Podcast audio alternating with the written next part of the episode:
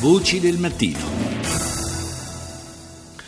Cambiamo argomento, parliamo di diritti umani, di diritti civili, ne parliamo con eh, Gianni Ruffini che è il direttore generale di Amnesty International Italia. Buongiorno. Buongiorno a voi. Nel rapporto che avete presentato nelle ultime ore eh, come eh, Amnesty International eh, c'è un, un, quadro direi sconfortante. Eh, cito un dato eh, riassuntivo che eh, però dice, dice, molto. Nel 2015 sono più di 120 gli stati che hanno praticato torture o maltrattamenti e una trentina quelli che hanno illegalmente eh, respinto verso eh, paesi nei quali stati, avrebbero eh, subito pericoli, minacce per la propria vita, eh, rifugiati o richiedenti asilo. Insomma, eh, un quadro eh, che ci racconta un, un, mondo nel quale c'è una minaccia concreta nei confronti della, della libertà e dei diritti. Sì, un anno nero direi. Dopo molti anni di progressi costanti, quest'anno, nel 2015 meglio, ci siamo ritrovati di fronte a un mondo che sta riducendo l'area dei diritti. Eh, oltre ai dati che lei ha citato, vorrei ricordare che ci sono centinaia di milioni di persone esposte a conflitti, esposte alla violenza contro i civili, assolutamente indiscriminate al di fuori di ogni eh, regola e di ogni legge internazionale. Abbiamo almeno 60 paesi in cui gli obiettori di coscienza, gli dissidenti, i difensori dei diritti umani vengono messi in prigione e trattati in modo brutale, a volte per decenni. Eh, abbiamo alcuni paesi dove eh, c'è stata una recrudescenza delle esecuzioni eh, di condanne a morte, eh, ci sono stati almeno 156 difensori dei diritti umani che sono stati ammazzati, eh, spesso nelle carceri di Stato.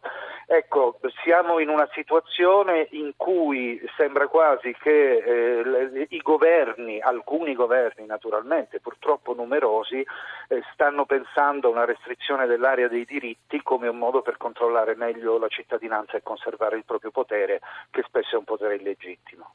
Mi pare da quello che ho letto che dal vostro punto di vista eh, questa, questo giro di vite venga giustificato eh, in qualche modo con eh, la necessità di, di, di, garantire la sicurezza in un periodo in cui le minacce terroristiche sono particolarmente elevate, ma insomma voi sostenete che questa è un po' una, una scusa per molti governi, per molti regimi.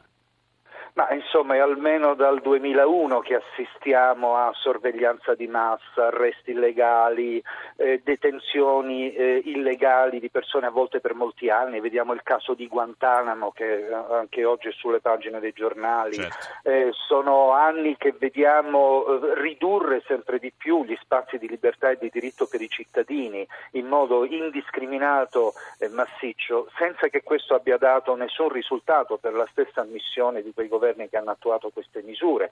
Lo vediamo anche come la risposta data al terrorismo, che spesso è una risposta che consiste nel, nel bombardare indiscriminatamente milioni di civili provocando migliaia di vittime. Ecco, tutto questo eh, sembra fornire scuse, pretesti ai governi per rafforzare il loro potere senza che, che ce ne sia veramente eh, alcun elemento di diritto.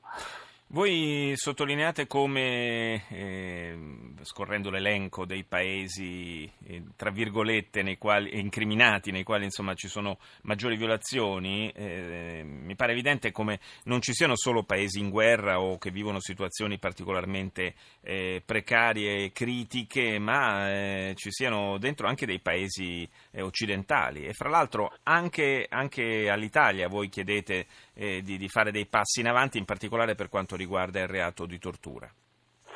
Sì, l'Italia è uno dei pochi paesi occidentali in cui non è stato introdotto nel codice penale il reato di tortura e quindi questo impedisce innanzitutto di perseguire quei comportamenti che molto spesso vengono coperti dall'omertà che anche in alcune forze di polizia, in alcune situazioni hanno portato alla morte di, eh, di persone, voglio ricordare i vari casi da Cucchi, Aldrovandi eh, e così via, eh, che che hanno segnato purtroppo la cronaca di questi ultimi anni. Vorrei ricordare il caso di Genova e della Diaz, ecco, dove i comportamenti legali non si sono potuti perseguire perché non esisteva il concetto di reato di tortura nel nostro codice. Questo significa prescrizioni brevi, questo significa dare spazio all'omertà che impedisce le indagini, questo significa anche non poter perseguire i, i colpevoli di tortura, gli autori di tortura commessa in altri paesi quando si trovino nel nostro paese. Quindi veramente un impedimento complessivo alla giustizia anche a livello mondiale. E l'Italia deve fare dei passi in avanti, anche in altri elementi, trasparenza, dobbiamo poter identificare per esempio eh, gli eventuali agenti di polizia o di altre forze di sicurezza che commettano reati di questo genere. Questo in Italia non è possibile perché non esiste la possibilità di un identificativo sì, di queste persone. Se ne, se ne, è parlato a più riprese, ma poi la cosa si è fermata lì e non, non, non si è tramutata in provvedimenti eh, effettivi. Io ringrazio Gianni Ruffini, direttore generale della sezione italiana di Amnesty International.